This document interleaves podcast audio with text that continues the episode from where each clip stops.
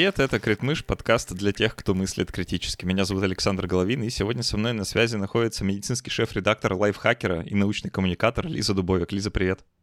Привет, Саша, привет, дорогие слушатели. Очень рад тебя слышать снова в подкасте Критмыш. Мы сегодня с тобой поговорим про таинственную болезнь X, которая нас всех непременно ждет судя по всему, в ближайшем будущем. Но прежде чем начнем, я быстро скажу два слова благодарности тем, кто помогает делать этот подкаст. Лиза, представляешь, люди уже, вот я скоро будет 7 лет, как я подкаст делаю. Ну, сейчас сложно вообще про это говорить, да, 7 лет. И все эти 7 лет э, есть люди, которые дают на это деньги, благодаря которым вообще этот подкаст возможен, иначе я бы, не знаю, где работал, может быть, где-то где рядом с тобой, может быть, в лайфхакере. А, ну, или Это было бы не месте. так уж и плохо, Саша. Ну, кстати, да. Но спасибо вам большое за то, что вы есть, за то, что помогаете делать этот подкаст и проходите по ссылкам на Patreon, на спонсор, куда вам удобнее, что у вас открывается без VPN. Для всех спонсоров и патронов мы записываем расширенные версии эпизодов, там обычно происходит что-то интересное, но не всегда что-то прям супер важное. Мы обычно там еще э, минут 15, 20, 30, как пойдет, обсуждаем те вещи, которые не успели в основном выпуске, поэтому если вам хочется больше подкаста «Крит мы что», пожалуйста, нажимайте на ссылки внизу и становитесь спонсорами или патронами. Спасибо. Спасибо, ребята. Я от себя тоже добавлю, что очень благодарна вам за то, что вы поддерживаете такой великолепный подкаст. Ой, спасибо. А, ну что, Лиз, давай начнем. И стоит сначала как-то не знаю, или напугать, или наоборот успокоить, да? Давай объясним, что за болезнь такая, почему она X и при, почему Twitter ни при чем. Да, здесь обычно во всех статьях, которые мне попадались, сразу же это шутка, просто моментально, вот буквально в первом же параграфе. Забавно. А, так, ну, болезнь X — это название некого потенциального патогена, который, возможно, мы уже знаем, потому что болезнью X может стать что-то, что мы уже знаем, либо что-то, что мы еще пока не знаем, что-то, что пока не мутировало, чтобы поражать людей, например, но поражает животных, или вообще нам неизвестно, что в будущем может привести к всемирной пандемии, как это сделал ковид. А, вообще, готовясь к подкасту, я послушала несколько выступлений э, генерального директора ВОЗ, и э, в целом у ВОЗ позиция сейчас, что первой болезнью X и был ковид, потому что термин ввели в оборот вообще еще в 2018 году, и мы, наверное, сегодня поговорим, так как я больше специалист по информации, почему вдруг в этом году. Все резко о нем снова заговорили. А, но, в общем, придумали эту штуку, модель еще в 2018 году, и э, в целом она служила тем же целям — попытаться представить, э, какой могла бы быть э, болезнь или патоген, который вызовет эту болезнь, который приведет к всемирному, э, всемирной пандемии, всемирной эпидемии, э, и попытаться подготовиться, в этом суть. В общем, это придумали не для того, чтобы пугать, а для того, чтобы смоделировать и заранее начать готовиться. Кажется, совсем недавно прошла вот эта встреча Всемирной организации здравоохранения в Давосе, и вот там как раз много было обсуждений по поводу болезни X, правильно? А, немножечко не так. Был Всемирный экономический форум в Давосе, и одним из топиков там э, на секции, связанной с организацией здравоохранения и здоровьем, была как раз вот эта самая болезнь X. А, и обсуждали ее там в контексте как бы подвести итог того, что творилось, когда был ковид, и подумать над тем, как системы здравоохранения и разные, э, скажем так, акторы во всей этой системе могли бы взаимодействовать. В общем, выбрали для этого форум в Давосе, как я поняла, потому что там могут встретиться абсолютно разные стороны э, и поговорить. И на этом заседании, или как это правильно назвать, семинаре, э, там... Симпозиуме. В, в симпозиуме. В дискуссии, в общем, участвовали и генеральный директор ВОЗ, и представители системы здравоохранения разных стран, частники. Вот, например, э, от Бразилии э, выступал министр здравоохранения, насколько я помню, а э, Индию представляла группа частных медицинских центров, в общем, как бы немного с разной стороны э, люди пытались посмотреть на ситуацию. Естественно, была фарма, естественно, э, был Philips, вот, э, и Как мне показалось, вся эта секция была создана для того, чтобы все поблагодарили AstraZeneca, а не для того, чтобы обсудить болезнь X. Но это совсем другая история про капитализм. А, вот.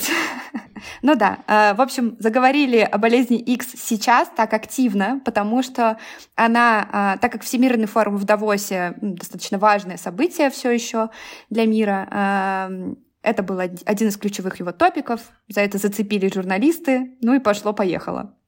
Э, ну, надо, наверное, тогда разобраться с тем, какие уроки вообще можно было бы извлечь из ситуации с COVID-19, да, и что нам это говорит о возможной пандемии будущего. Почему, почему именно сейчас так люди забеспокоились? Ну, а, есть несколько, несколько причин, почему нам стоит беспокоиться. Ну, во-первых, ковид. А, в первую очередь, хороший, яркий пример того, что мы были не очень готовы. А, не, были не очень готовы, скажем так, если оценивать в среднем по миру и реакцию систем здравоохранения, и способы справляться с такими вызовами. Опять не очень же, готовы, это а... вообще такой довольно вежливый способ сказать, ну совсем-совсем не готовы. Ну я переслушала этого форума в Давосе, и поэтому выражаюсь так, как они. Были готовы мы плохо, да. И причем в разных системах здравоохранения проблемы оказались абсолютно ну, разными. Если взять, э, к примеру, какие-то страны, которые обычно страдают от недостатка медикаментов, то в первую очередь, конечно, э, проблемы были именно с этим, с тем, чтобы какую-то первичную помощь организовать людям с диагностикой и лечением. Несмотря на то, что просто в каких-то феноменально для человечества быстрых сроках был изготовлен способ диагностировать Э, вообще, в принципе, этот вирус. Мы очень быстро сделали тесты. Э, это было невероятно.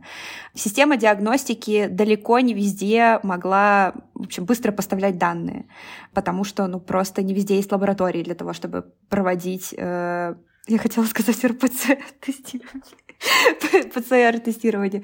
Будущее российской системы здравоохранения, простите.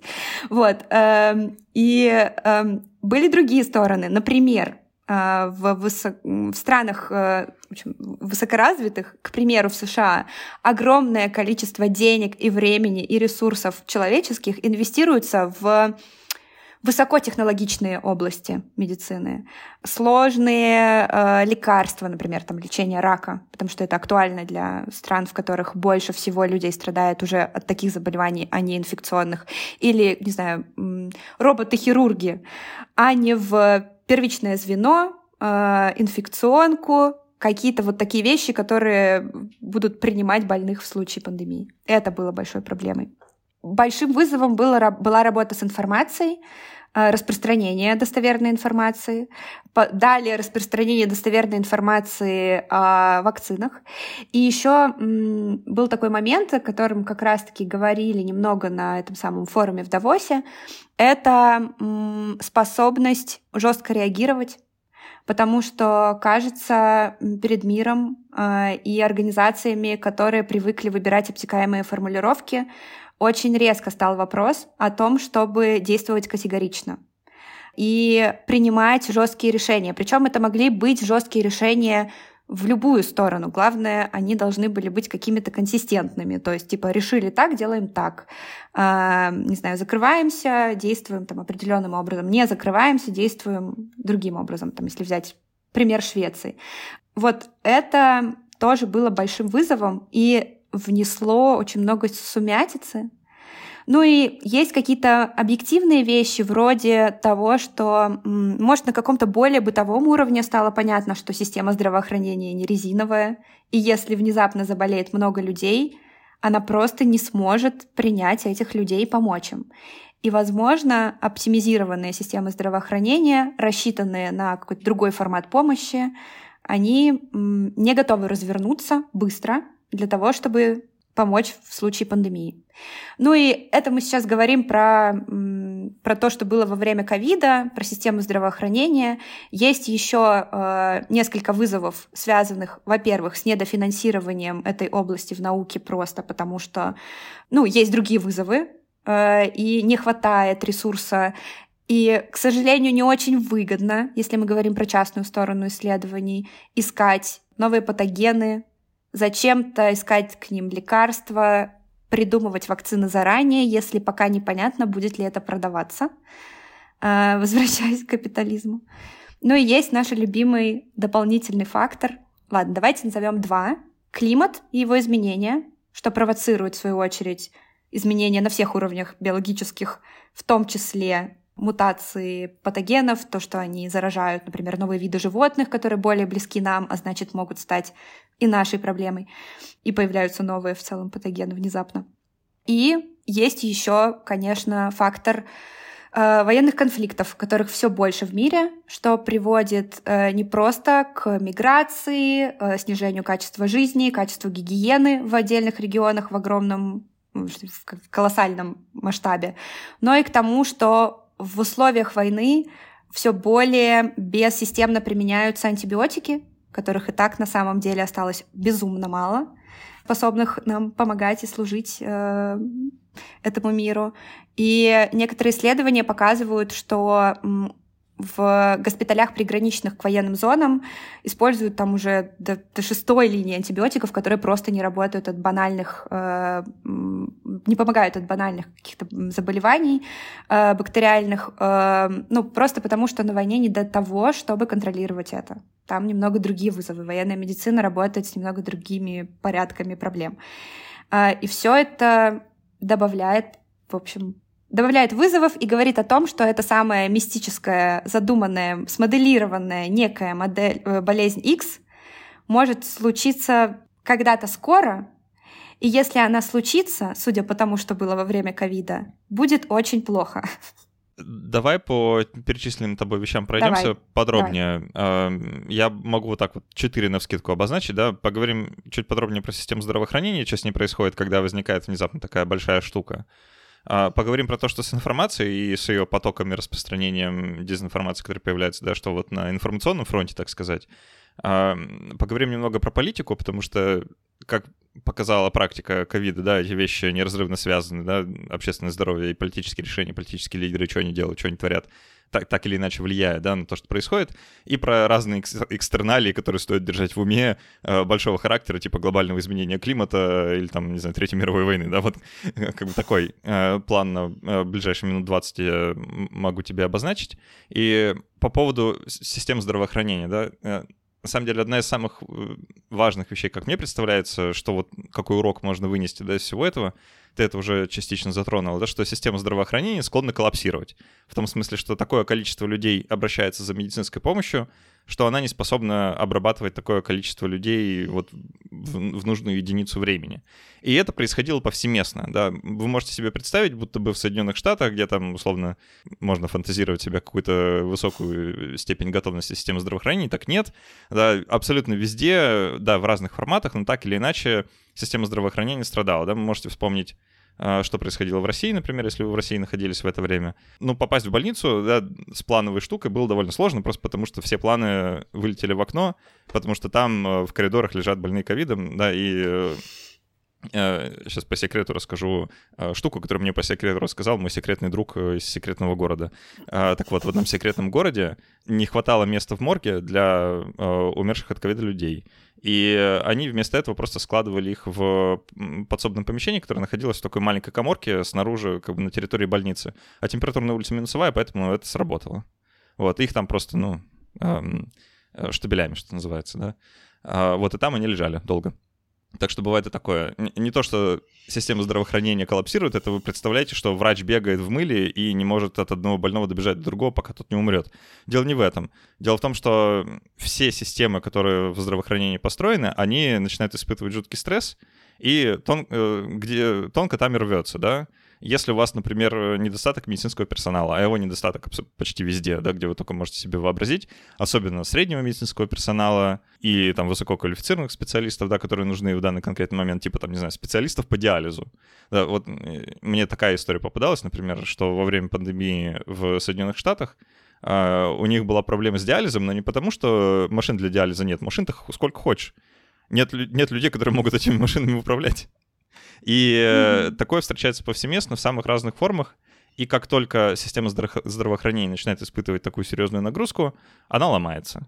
И у нас как будто бы нет да, какого-то серьезного рецепта, как бы можно было это предотвратить, потому что ну, нельзя, нельзя подстелить соломку везде. да, потому что государство склонно тратить деньги на другое, мы про это в четвертом пункте поговорим, да, на что именно, а, но не на это. И да, конечно, можно было бы залить проблему деньгами, но это не то решение, которое вот пока люди принимают, и но я даже сейчас не знаю, можно ли здесь вообще хоть что-то сделать, да, можно ли систему здравоохранения подготовить так, чтобы она не ломалась в случае вот такой вот серьезной проблемы? Вроде как нет. Ну, можно сделать хотя бы некоторые шаги. К примеру, оценить пациентопоток во время той же пандемии и понять, как можно было бы эффективнее разворачивать те же дополнительные госпитали, как, эм, не знаю, где и как э, диагностировать э, те заболевания, которые ВОЗ подозревает в том, что они станут болезнью X. Ведь э, есть конкретный список. Естественно, там есть варианты, что это будут не эти заболевания, но там, не знаю, тот же вирус Зика или Эбола, все это э, уже изучается, э, даже ищутся способы сделать вакцины от этих болезней.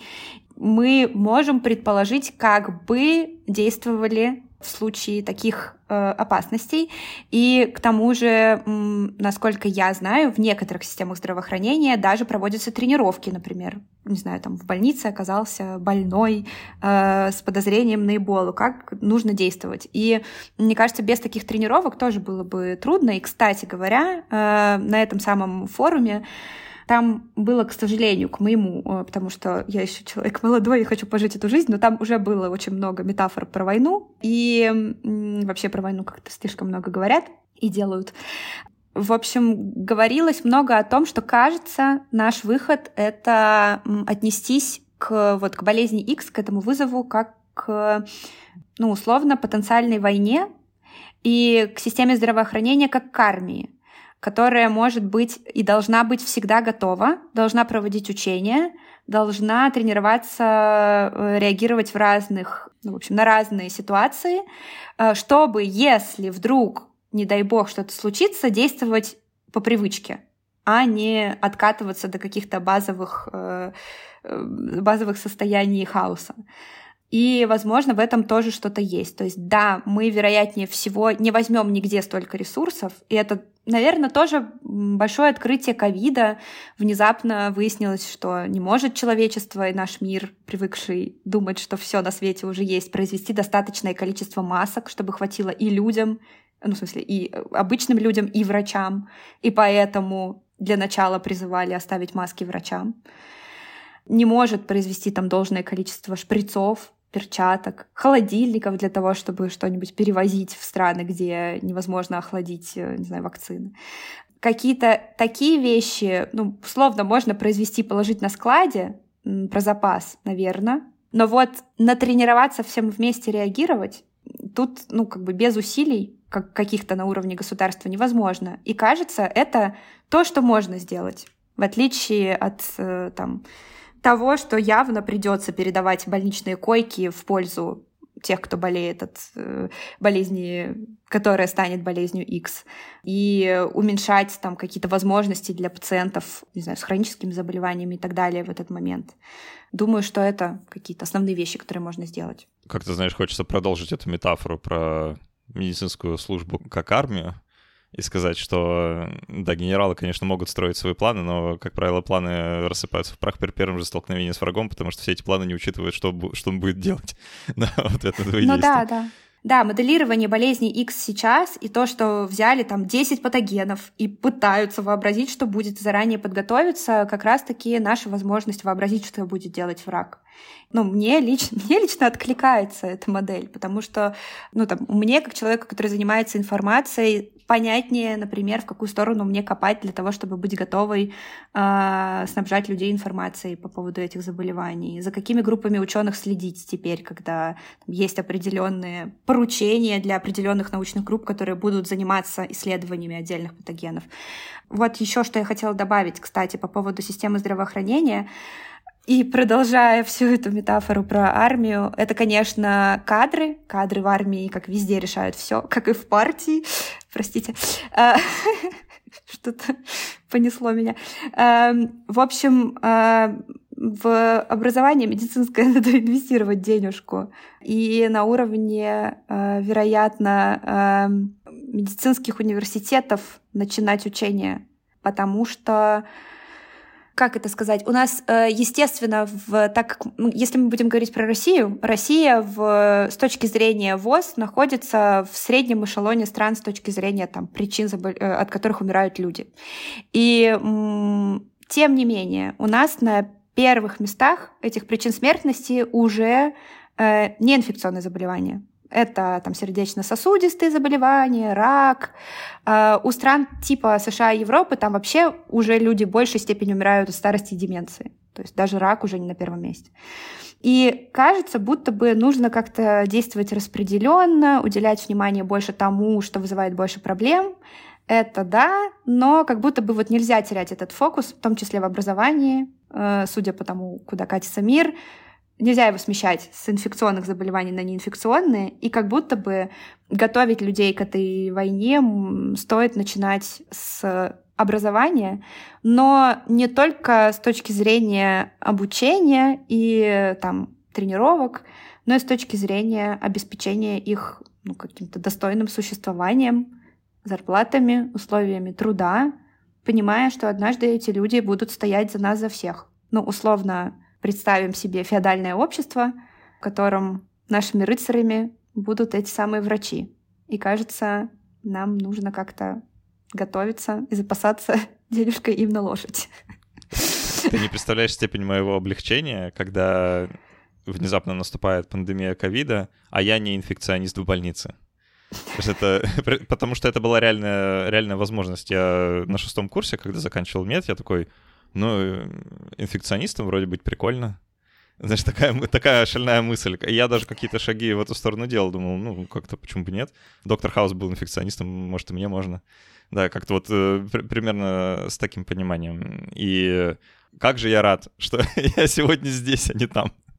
Потому что, да, мало того, что это очень тяжелая работа, так она еще и, мягко говоря, как, как бы это сказать, не настолько хорошо компенсируется, чтобы вот э, возникал прям такой нестерпимый стимул в это все залезть. Э, к сожалению, да. Еще, наверное, стоит сказать э, прямо и сразу, это очень опасная работа. Именно поэтому еще раз хочется напомнить метафору про армию, потому что огромное количество медицинских работников погибло во время пандемии, потому что они стояли на передовой, а, они получали бешеные дозы этого самого вируса, и к тому же были вынуждены в диком стрессе помогать другим людям. И многие из них погибли а, просто из-за того, что система здравоохранения была не готова. То есть солдат на этой войне мы тоже предположительно будем терять, и это тоже один из фокусов Всемирной организации здравоохранения. И я на самом деле радуюсь тому, что во всех их информационных бюллетенях всегда скользит эта мысль про надо защитить медицинских работников, надо защитить средний медицинский персонал, потому что без них мы вообще не справимся. И кроме, в общем, образования и достойных условий труда, стоит также подумать о том, как защитить этих людей, снабдить их всеми возможными э, способами поберечь свое здоровье. ну да, пандемии. чтобы банально мы не попадали в ситуацию, когда люди, не занимающиеся медициной, скупают все доступные маски во всех доступных местах, хордят, э, как это называется, да, на английском, а, и при этом не достается каких-то базовых средств защиты, чтобы закупить в больницу, да, это довольно странная ситуация. А, опять же, привет капитализм, да. А, давай действительно про информацию поговорим, несколько раз уже проскользило, да, это слово в том, что мы говорили выше, и такое ощущение, как будто во время пандемии ковида поток информации вначале был исключительно хаотичным, и э, трубили абсолютно все, абсолютно про все. И сказать, где на самом деле релевантная настоящая информация, достоверная, проверенная и так далее, э, было довольно сложно, вплоть до того, что до сих пор, да, там на Ютубе, на некоторых каналах висят соответствующие плашки в духе это этот канал проверенного там, Министерством здравоохранения Соединенных Штатов, что-нибудь там, да, цитируют достоверные источники, что-то такое. Э, и наоборот, да, бывает, что плашка с, с каким-то таким красненьким висит. Что ты можешь, как человек, который с информацией работает, сказать э, по поводу вот, потоков информации во время таких глобальных вещей, как пандемия, на опыте предыдущей? Ох, ну, мне кажется, я могу, я могу по этому поводу говорить вечно. Мне кажется, что э, возвращаясь назад, конечно, зная наперед, что случилось, критиковать э, там, всех, кто информировал э, людей о здоровье, будет трудно.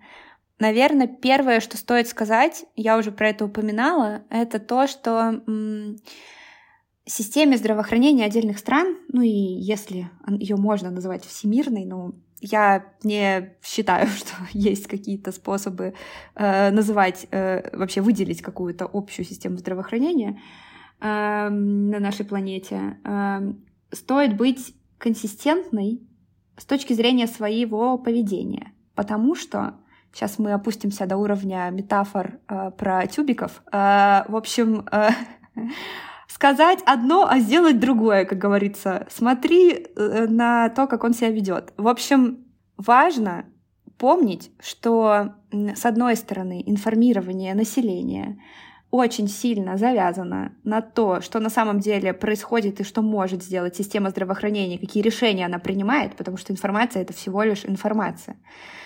Другое, что важно помнить, это то, что без работы, направленной с этой информацией, что ты хоть не делай, ничего э, не получится с населением нормально повзаимодействовать, потому что это инструмент. Ты можешь быть бесконечно прав, но как бы что с того, если твое население плачет и не понимает, что происходит. И это, мне кажется, первостепенная ошибка, которая была сделана. Многие системы здравоохранения забили на то, чтобы корректно информировать свое население о происходящем. Они либо отдали весь этот поток просто в СМИ, не снабжая их проверенными экспертами, ну, какими-то, которые могли бы именно от оргздрава выступать, не которые бы комментировали само заболевание, а, исследования какие-то, а которые бы комментировали ситуацию с организацией вообще работы с проблемой. И э, они ну, не применяли какие-то базовые, на самом деле, правила, которые э, прописаны тем же ВОЗ. И да, они банальные, не всегда работают, но опыт подс- подсказывает, что если их применять, становится хотя бы немножко лучше, вроде там организации обратной связи от населения, чтобы понять, какие проблемы сейчас э, всех волнуют. Э, информирование как можно быстрее по всем возможным каналам связи э, от лица там, государственных органов, которые как бы в разных странах, естественно, доверие к власти разное, но тем не менее, если представитель государственной власти что-то говорит, по крайней мере, понятно, что, скорее всего, так как он говорит, так и будут делать, потому что ну, другого не дано. Ну и, естественно, а, как бы нельзя вынести за скобки большое количество там всякого бракобесного, всплывшего, всплывших историй про всемирные заговоры и так далее. Вот, кстати, наверное, добавлю еще вызов, с которым мы столкнулись в то время, вспоминая, как мы работали с командой на тот момент Купрума, приходилось очень сильно доверяться ученым, потому что почти все последние данные про ковид получались из припринтов, а до этого существовало такое незыблемое правило. Если что-то припринт, мы про это не пишем. Особенно а, в да, давай поясним науке. Для, на всякий случай, что да, такое. Да, то есть если это, исследов... Э, если это научная работа, которую опубликовали на специальном сервисе, где публикуют э, исследование, которое как бы журнал принял для публикации, но пока не проревьюил. То есть другие ученые не дали свое добро, э, не э, подтвердили, что это исследование там условно достойное, там нет ошибок, там не к чему придраться. Это действительно можно опубликовать. Э, припринты в целом обычно выкладывали, ну, просто для того, чтобы заявить о том, что, не знаю, вы, именно вы там застолбили за собой какое-то открытие или какую-то там какие-то данные, или чтобы быстро ими поделиться. И в целом в мире там, научной журналистики считалось не очень правильным ссылаться на это как на готовое исследование, потому что фиг его знает. Еще там могут быть ошибки, и вообще это может быть чушь какая-то собачья, если честно. Что иногда и бывает. А вот когда а может, а может COVID... вовсе работа не будет опубликована Да, по да, да, ее могут отозвать каким-то просто. причинам, да. Но во времена ковида приходилось начинать верить припринтам. То есть мы очень быстро реагировали на всю информацию. И, слава богу, не было каких-то крупных залетов. Спасибо огромное ученым, которые в это время переполошились и стали хорошо работать. Вот. Эм, и эм, стали поддерживать активно, открыто коммуникацию э, и о самом вирусе, и потом о лекарствах, и потом о вакцинах. Еще из вызовов, блин, меня сейчас прям по волнам памяти вспоминаю боли, с которыми мы сталкивались. Естественно, это то, что трудно очень э, донести ну, потому что это нормальная человеческая природа, терять доверие, когда тебе сначала говорят одно, потом тебе говорят другое, но фишка в том, что про ковид не так уж... С одной стороны, было много понятно сразу, ну, потому что это не супер новый вирус, коронавирус, но в то же время по факту было очень мало понятно. И так как это был, ну, сразу было понятно, что это ОРВИ, грубо говоря. К нему сначала применили э, информационные правила в отношении ОРВИ, например, про те же маски, перчатки. Потом э, резко ВОЗ, когда болезнь изучили больше, и вирус изучили больше, и стало понятно вообще, как он распространяется, что это взвесь, например, переменили эти правила, и, э, естественно, э, население стало реагировать с недоверием. Типа, вот вы говорили, а вы, вы же такие умные, вот вы говорили, а теперь вы говорите по-другому, а значит, вы сейчас нам говорите про вакцины, а потом скажете, что нет. Но в жизни, когда ты сталкиваешься с чем-то новым, оно всегда так, но когда ты доверяешься чему-то большему, вроде системы, тебе сложно э, ей продолжать доверять, если она меняет свою позицию. И как людям, которые стояли на передовой этой позиции и вынуждены были доносить э, эту информацию, нам было тяжеловато, ну, получать, ну, не в смысле нам было психологически тяжело получать комментарии, нам было тяжело доносить мысль об этих переменах в данных, о том, что а вот теперь так, а вот теперь то, а теперь стало понятно, что нужно на самом деле вот это, и э, искать правильные слова потому что это повышало степень страха и неуверенности в будущем, а это один из, эм, ну, там, с точки зрения коммуникации в период э, каких-то катастроф, это один из факторов, который повышает осознание риска для населения. Население видит риск не с точки зрения эпидемиологического риска, а с точки зрения страха, неизвестности будущего и потенциальной угрозы в будущем себе и близким людям, следующим поколениям. И вот такие штуки они как раз усугубляли. Несмотря на то, что это был как бы прогресс, они, наоборот, ломали э, все то доверие, которое было построено до этого. И э, вот этим всем приходилось как-то управлять.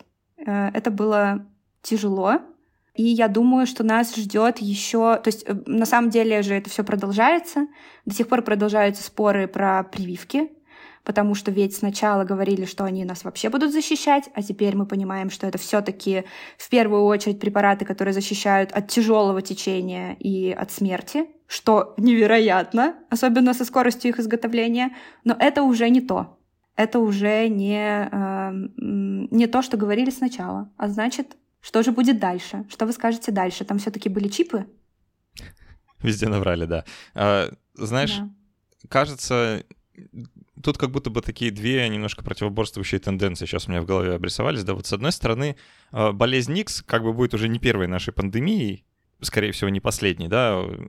Э, можно, конечно, там считать, что первая прям совсем такая глобальная штука, это была там еще, условно, сто лет назад э, с инфлюензой, да, вот, там в 1918. Но мы давай будем считать, что вот типа 21 века, да, что вот COVID-19 — это первая такая действительно массовая штука, которая произошла вот во время когда уже, когда уже существовали все эти замечательные вещи, которые мы так любим, типа массовых э, социальных сетей, ну, вот этих всех вещей, да, когда информация распространяется принципиально иначе, чем когда бы то ни было до этого.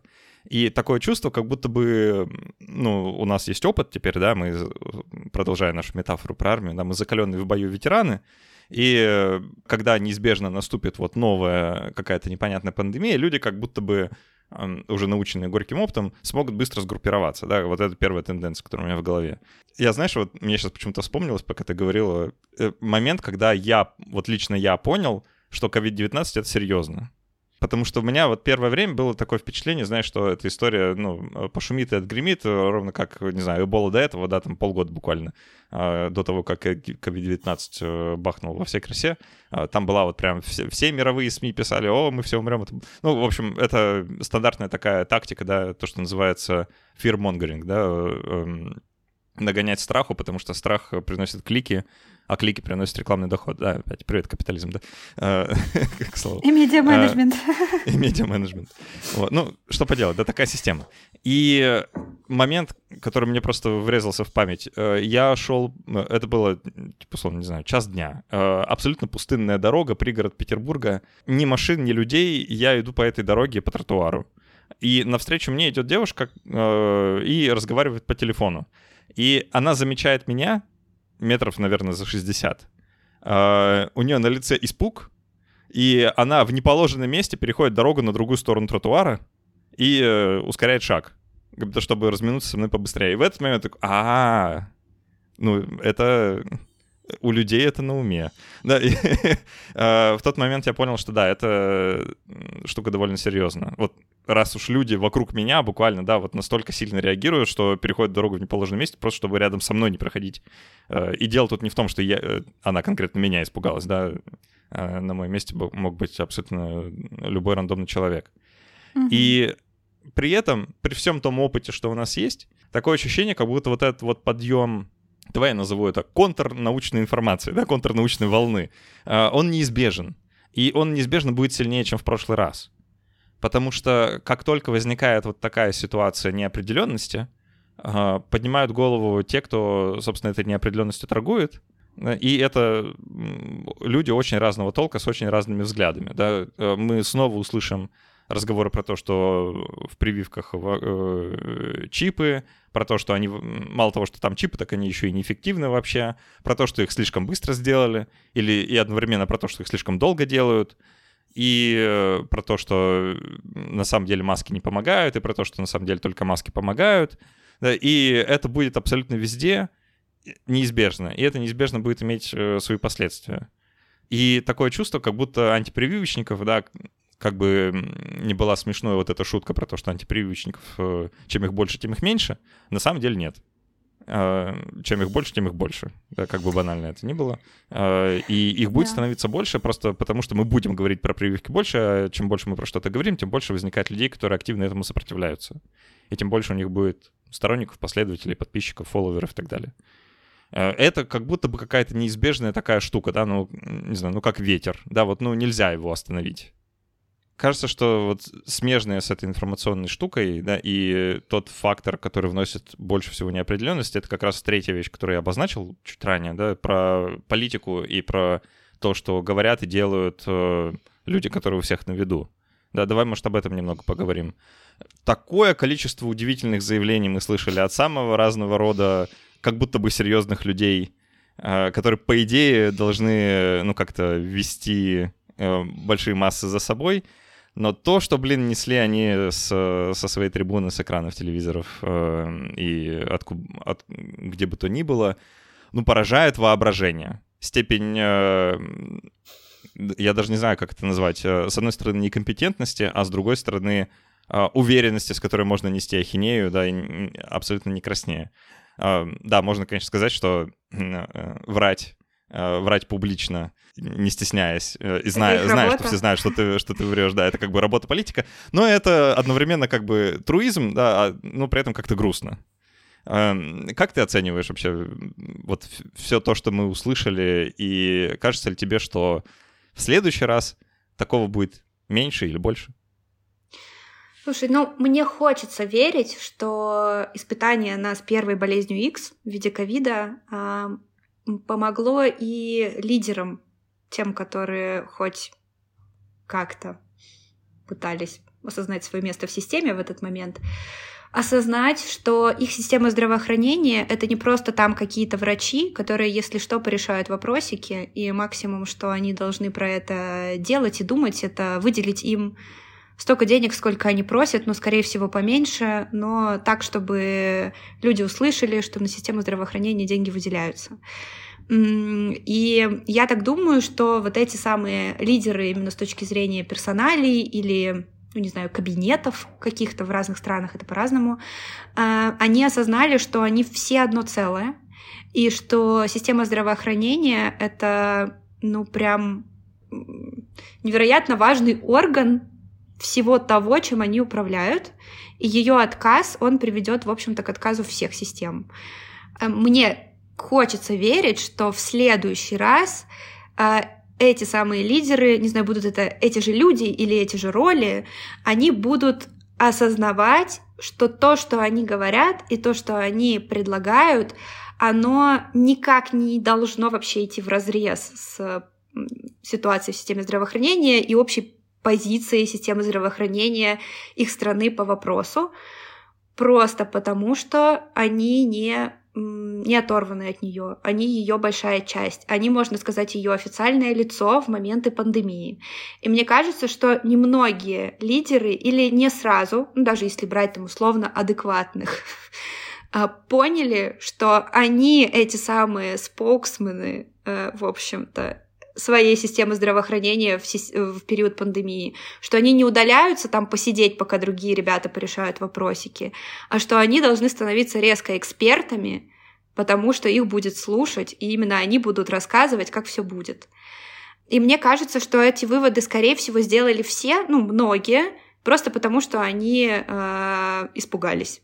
Потому что, я думаю, это было достаточно страшное даже для таких людей, ну, если только они не социопаты э, и, и не способны испытывать чувства в целом, когда тебе нужно говорить такие вещи и рассказывать людям, что они должны сидеть дома, э, что э, другие должны там ходить в опасные места и за всех э, пытаться справиться с ситуацией, что чего-то не хватает, что что-то будет или чего-то кто-то не знает. Это, пожалуй, самое страшное, что, наверное, можно произносить хочется сказать, запомните этот твит, да, вот скри- скриншотьте, потому что сейчас в этом году Соединенные Штаты выбирают президентом снова Дональда Трампа, э, начинается новая пандемия с этой самой болезнью X, э, и мы на второй заход его разбанили в Твиттере, теперь, в, что очень э, хорошо теперь называется X, да, и он начинает рассказывать, что это не опаснее гриппа, часть вторая, да, вот, э, при, примерно так я себе представляю ближайшие несколько лет.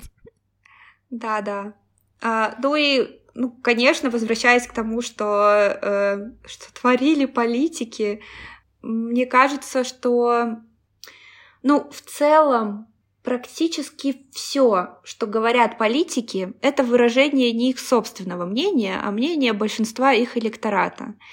И можно э, кринжевать с этого, а можно придумывать, что с этим делать. И даже если это абсолютный трэш, значит, огромное количество людей думает так же.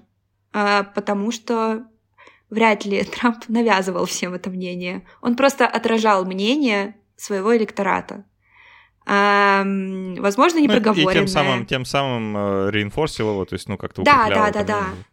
То есть это работает не э, через вышел сильный лидер, мужик, конечно же, мужик, э, прошу обратить внимание, э, и заявил, и все такие, точно, он прав. Вот сейчас, как он говорит, так и будем считать. Э, нет, э, этот человек делает свою работу, а именно, э, ну, в общем... Говорит то, что мы хотим услышать.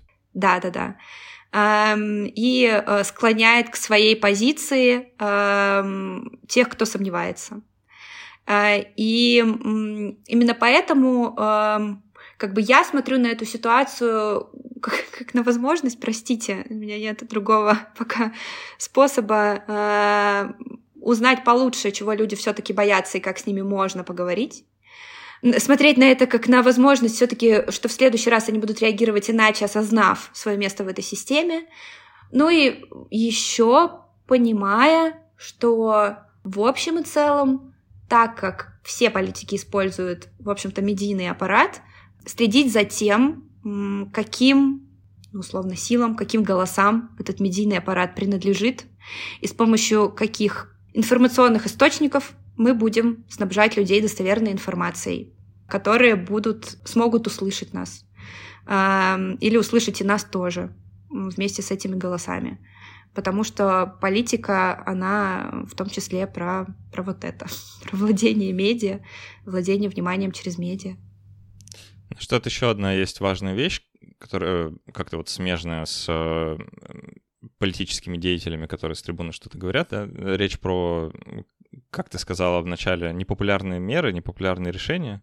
Помнишь, э, вот в разгар пандемии в Штатах были вот эти дебаты, по, ну, кстати, они, они много где были, э, дебаты по поводу, а, что спасать, спасать людей или спасать экономику. Э, кажется, что абсолютно странно поставленный вопрос, потому что, а как вы спасете одно, не спася, не спася другое, да, это как будто бы немножко противоречащие штуки. А, но было принято решение спасать людей вроде как. Да, и Соединенные Штаты прошли через такую довольно удивительную, с одной стороны, и травматичную, с другой стороны, штуку, как э, такой глобальный шатдаун, да, вот э, когда люди буквально не могли выйти на улицу, потому что нельзя было. И они до сих пор про это вспоминают очень активно, да, если вы ну, как-то соприкасаетесь вообще с э, медиаповесткой Соединенных Штатов, они про это много говорят. Да, типа, вот помните, как было. И они помнят. И такое чувство, как будто случись когда и если, э, точнее, не, не если, а когда, э, новая пандемия, они не, они не станут снова этого делать. Это как будто, знаешь, такой негласный консенсус сейчас. И такое чувство, как будто это касается многих других непопулярных мер, вроде отмены авиаперелетов, э, запретов там чего-нибудь еще, э, закрытия границ, вот это все. Вот так, такое чувство, как будто мы все этого не обсуждали явно, но все пришли к одному и тому же выводу, что в следующий раз мы такого делать не станем. Потому что вроде как эффективность данных мер, ну, мягко говоря, оказалась сомнительной, потому что они были неполны. Да, этот шатдаун не был идеальным, он не был хорошо э, как-то выполнен, и все равно были вспышки заболеваемости то здесь, то там постоянно. А раз не видно разницы, зачем платить больше, да, как говорилось в одной, э, в одной чудесной рекламе. И такое чувство, как будто все сделали ровно этот вывод, да, что если не видно разницы, то зачем, зачем шотдаун? Если можно продолжать бизнес as usual, да, люди будут умирать, но они в любом случае будут умирать. А так хотя бы мы не будем выглядеть, ну, совсем какими-то деспотами, тиранами, запрещая людям выходить из дома за покупками. Такое чувство, как будто эта вещь просто еще никто вслух не сказал, но все про это думают. Да, это любопытная мысль, и мне кажется, что в целом а, разговор о болезни X в рамках этого самого экономического форума а, в том числе был инициирован ВОЗ для того, чтобы поразмышлять на эту тему и, может быть, вывести, не знаю, в повестку вопрос о том, что все-таки важнее, как мы будем действовать. Потому что с точки зрения науки все достаточно просто. А, мы берем а, опыт пандемии, принимаем, ну, то есть берем конкретные свойства конкретного вируса и чуть больше понимаем о том, теперь уже какие глобальные меры сработали, а какие не сработали. И, грубо говоря, случись в следующий, в следующий раз э, какой-нибудь тоже коронавирусная пандемия, мы будем понимать, что ну, не знаю, к примеру, какие-то вещи стоит внедрять, э, какие-то, не знаю, маски все-таки стоит носить в помещениях э, и всем рекомендовать. А там, не знаю, запрещать выходить на улицу людям кажется не совсем корректно и, э, сделав там, какие-то эпидемиологические выводы, что-то диктовать. Но у нас действительно есть другая сторона в виде политиков, которые должны будут эти меры принять и э, своему населению их передать. А еще вот этот действительно опыт э, прошлого раза, когда ты считаешь себя уже очень опытным, пройдя через что-то один раз, и думаешь, что сейчас все уже точно знаешь. Но если это будет совершенно другой вирус, вот я как раз открыла список тех вирусов, которые подозревают, если это будет какая-нибудь Эбола или вирус Конго-Крымской геморрагической лихорадки, например, Ой, нет, вот любая геморрагическая лихорадка на всем кранты просто. это, это гораздо хуже гриппа, ребят. Да, я думаю, что будет политикам и тем людям, которые работают с информацией, придется приложить дополнительные усилия для того, чтобы переубедить людей, что сейчас, что это другое. Вы не да. понимаете, это другое. А, и да, это действительно вызов. Давай э, в конце э, все-таки немного поговорим еще про вот эти эм, экстернали немножко катастрофичного характера, потому что, кажется, их нужно иметь в виду, и болезнь X здесь немножко при чем, да? А, когда говорят про глобальное изменение климата, например, кажется странно, да, причем здесь болезнь, причем здесь климат, э, но если вы вспомните, да, уроки биологии в школе, например, то становится достаточно очевидно, что из-за изменения климата происходят разного рода а, мутации, в том числе у вирусов и у тех видов, которые эти вирусы переносят. И в данном случае, кстати, речь больше про вирусы, наверное, да, чем про бактерии, да, потому да. что вирусы склонны мутировать гораздо быстрее, и их сложнее лечить. Да, с бактериями что... другие проблемки в виде антибиотиков. Э, бактерии, ребят, такие, с, с, с, их можно хотя бы, знаешь, это увидеть в микроскоп, что называется. А когда что-то видно, с ними легче бороться. А, а вирусы, да, они склонны гораздо быстрее а, менять вид к которому они приспособлены перескакивать с вида на вид. И в условиях изменения климата это будет происходить все чаще, это можно сказать наверняка. да, потому что это уже происходит, а будет происходить больше и больше и больше. И чем дальше мы раскручиваемся по этой спирали изменения климата, не видно пока никакого баланса, да, в ближайшие, там, не знаю, 500 а, лет, давай скажем, а, в который климат должен прийти, чтобы все как-то устаканилось, и мы понимали, с какими патогенами будем иметь дело в ближайшие, там, условно, 20 лет. Сейчас мы не знаем, наверняка, да, поэтому есть вот этот вот таинственный список, в котором может что-то из этого, а может ничего из этого, да, с уверенностью сказать нельзя. И такое чувство, как будто это вещь, с которой можно бороться исключительно, знаешь, вот только, ну, с помощью какой-то передовой науки, да, вот только модулируя, изучая, накапливая знания, на случай чего, да, можно как-то подготовиться, ставлю воздушные кавычки вокруг этого слова, к чему-то неизвестному. Да, и, кстати говоря, это одна из тех, одно из тех направлений, где ВОЗ в прикладном смысле сейчас занимается болезнью X. То есть, по факту, это, с одной стороны, вообще вся эта модель, она про обратить внимание, призвать, э, там, сделать определенные выводы, подготовить систему здравоохранения, начать тренировки.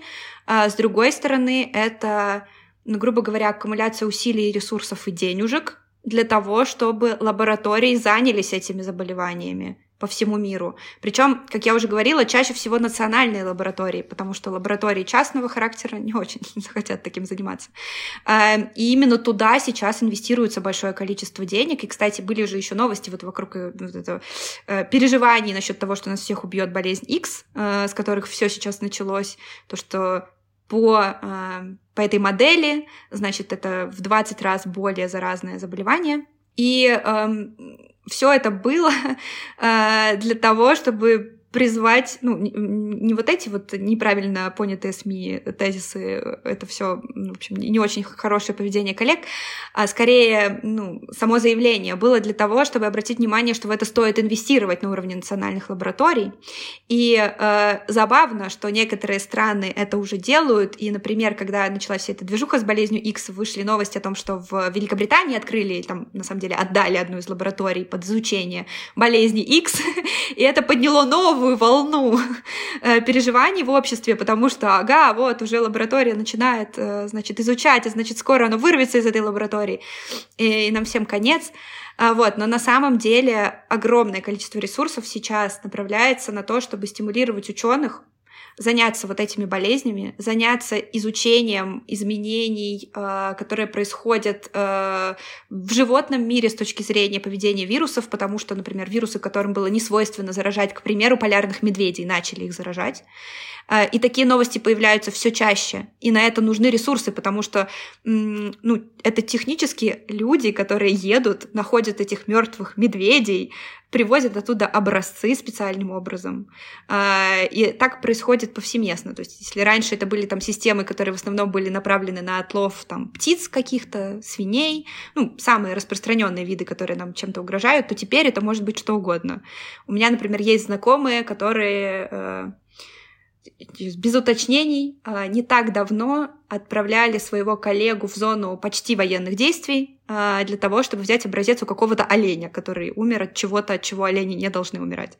И это очень опасно. Вот, это изменение климата, в общем, здесь очень важный стимул а, для исследований, для поиска, для исследований самих э, вирусов, вообще патогенов, для того, чтобы искать, э, изучать их свойства, искать способы их диагностировать, искать лекарства, э, в том числе, кстати, с помощью искусственного интеллекта, и искать э, способы ну, создать вакцину, если это возможно. Я не могу, не могу не вставить эту шутку. Просто бедные полярные медведи. Кажется, что человечество подвело их бесконечным количеством способов уже. Вот казалось бы, да. что уже и ледники все растопили, и, и льда в Арктике не осталось. Так теперь еще глобальные изменения климата им устроили, что они теперь заболевают какой-то неведомой фигней, которые не должны были бы, если бы не мы. Бедные медведи. Да, и э, говоря про льды, хотела добавить еще, что есть и другие угрозы, э, связанные с тем, что во льдах тоже много чего есть. И вот, например, э, недавно выходила работа по поводу грибков потенциально опасных для человека. Ну, таких прям Last of Us стайл, которые размораживаются там, где они долго были заморожены. И это тоже нужно, ну, как минимум изучить. Может быть, это ничего ни к чему не приведет, но к изменению экосистемы это вполне себе может привести, потому что, ну, э, климат меняется и все такое, а может привести настолько глобально, что это станет нашей проблемой с точки зрения там, здоровья человека. И об этом тоже нужно помнить. Ну, давай пару слов про войну скажем, просто потому что как э, легко догадаться, война, и ты об этом вначале сказала, война такое да, дело, да. на котором люди болеют, и часто так случается, особенно если это война массовая, да, массового индустриального общества, как, скажем, было во время Первой мировой.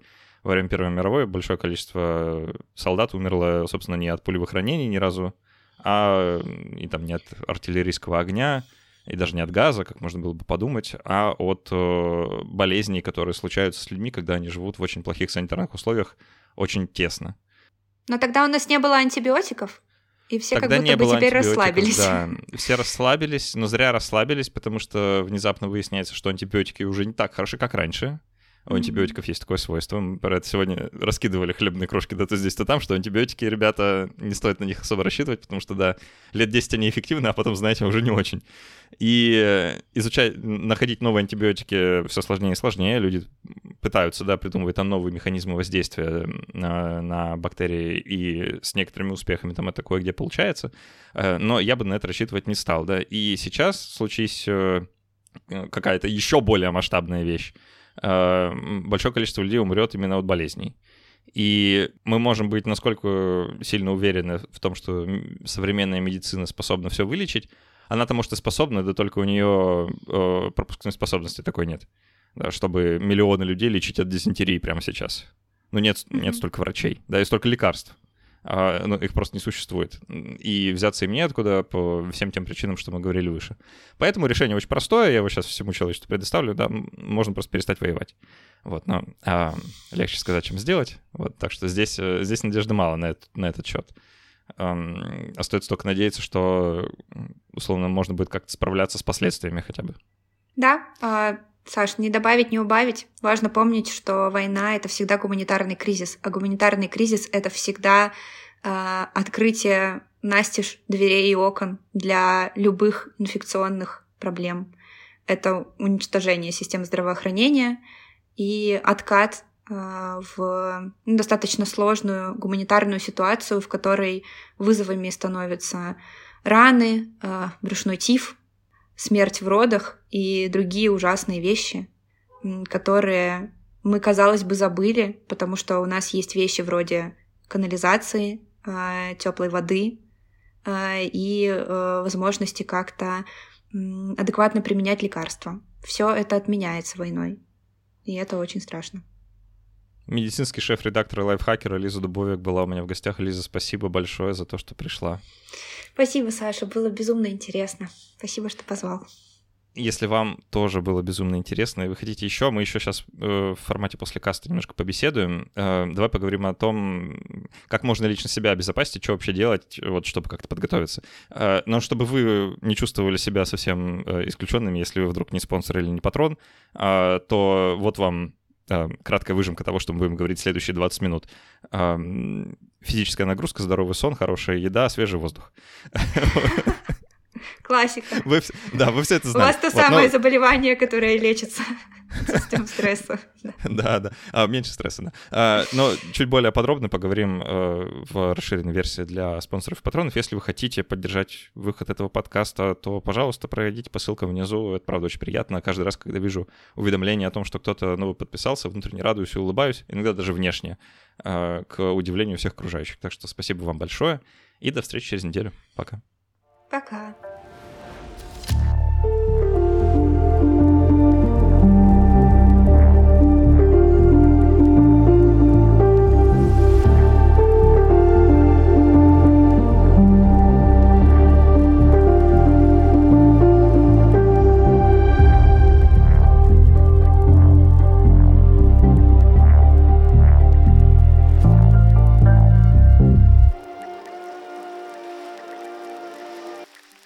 Я просто, знаешь, мне недавно пришел такой отзыв, что вот э, человек не договаривает, да, все самое интересное оставляет, типа заманка такая. Вот, и я как-то думаю, ну, да нет, мы тут ничего такого вроде не говорим, ну ладно. Э, иногда получается что-то интересное, слава богу, вот, но это не то, чтобы прям цель такая, знаешь, вот исключительно отрезать в нужном месте.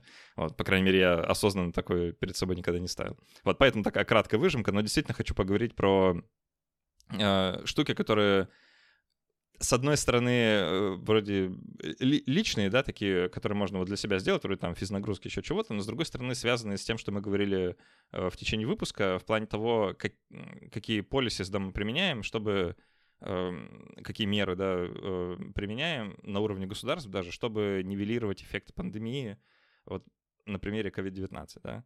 Эм, и первое, которое вот мне попалось, и про которую я немного почитал, и которую хорошо, э, вещь, которую хорошо помню, это то, что был вот этот вот локдаун, в смысле людям нельзя было выходить на улицу без специального разрешения, а внезапно оказывается, что...